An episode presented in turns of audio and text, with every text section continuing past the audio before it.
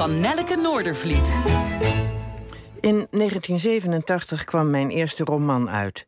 Tine of de dalen waar het leven woont. Een gefingeerde autobiografie van Everdine Douwes-Dekker van Wijnbergen, Multatuli's eerste vrouw. Zijn tweede vrouw, Mimi Hamming-Schepel, had naar mijn idee genoeg aandacht gekregen. Ik wilde de arme Tine in de schijnwerpers zetten.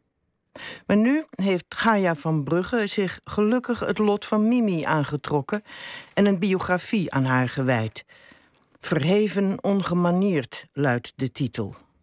Nou, die titel is ongeveer het enige dat ik aan het boek zou willen veranderen.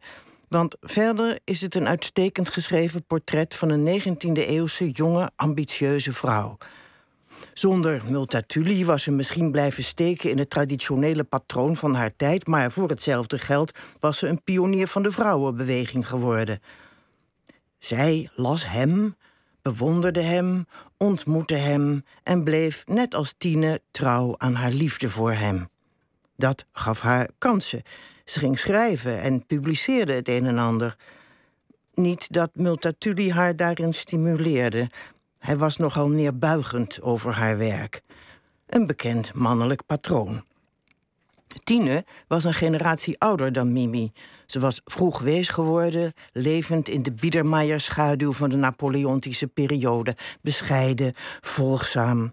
Zij zou het saaie leven van een ambtenaarsvrouw in ons mooie Insulinde hebben geleid, waren het niet dat haar echtgenoot de klokkenluider avant la lettre werd van de misstanden in de kolonie en het lot van elke klokkenluider moest ondergaan, verafgood en verguisd te worden. Het verwarrende succes van Max Havelaar steeg de geniale schrijver enigszins naar het hoofd. En op dat moment betreedt Mimi, samen met een aantal andere jonge vrouwen, groupies zouden we ze nu noemen, of zelfs zijn fanbase, het toneel. En zoals we bij Van Brugge kunnen lezen, de grote schrijver, nog altijd getrouwd met Tine, vertoont grensoverschrijdend gedrag ten opzichte van zijn bewonderaarsters. In alle openlijkheid. En in een mate die we nu zonder enige twijfel toxisch noemen. Dat alles onder de dekmantel van zijn genialiteit. Een voor vrouwen vaak verleidelijke aandoening.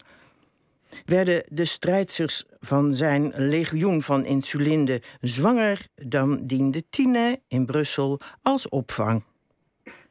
De andere traditionele verleidelijkheid, die van een hoop geld, bezat de schrijver echter niet. Het tegendeel was waar, al zijn pogingen een grote slag te slaan, werden treurige, belachelijke mislukkelingen, mislukkingen. Toch schijnt Douwes Dekker, ondanks alles, vaak een vrolijke, geestige, liefhebbende man geweest te zijn. En Mimi was de fidele ambassadrice van zijn werk, zijn troost en toeverlaat, de beheerster van zijn nalatenschap. Tja, zijn werk is een monument. Zijn stijl is ongeëvenaard. Als mens was hij een, een vat vol tegenstrijdigheden, ja, en ronduit een egoïstische klootzak. Maar dat telt niet meer, dat waar eenmaal. Toch? Dankjewel, Nelleke, voor deze mooie column. Is vaker zo, hè? Goed, en dan nu.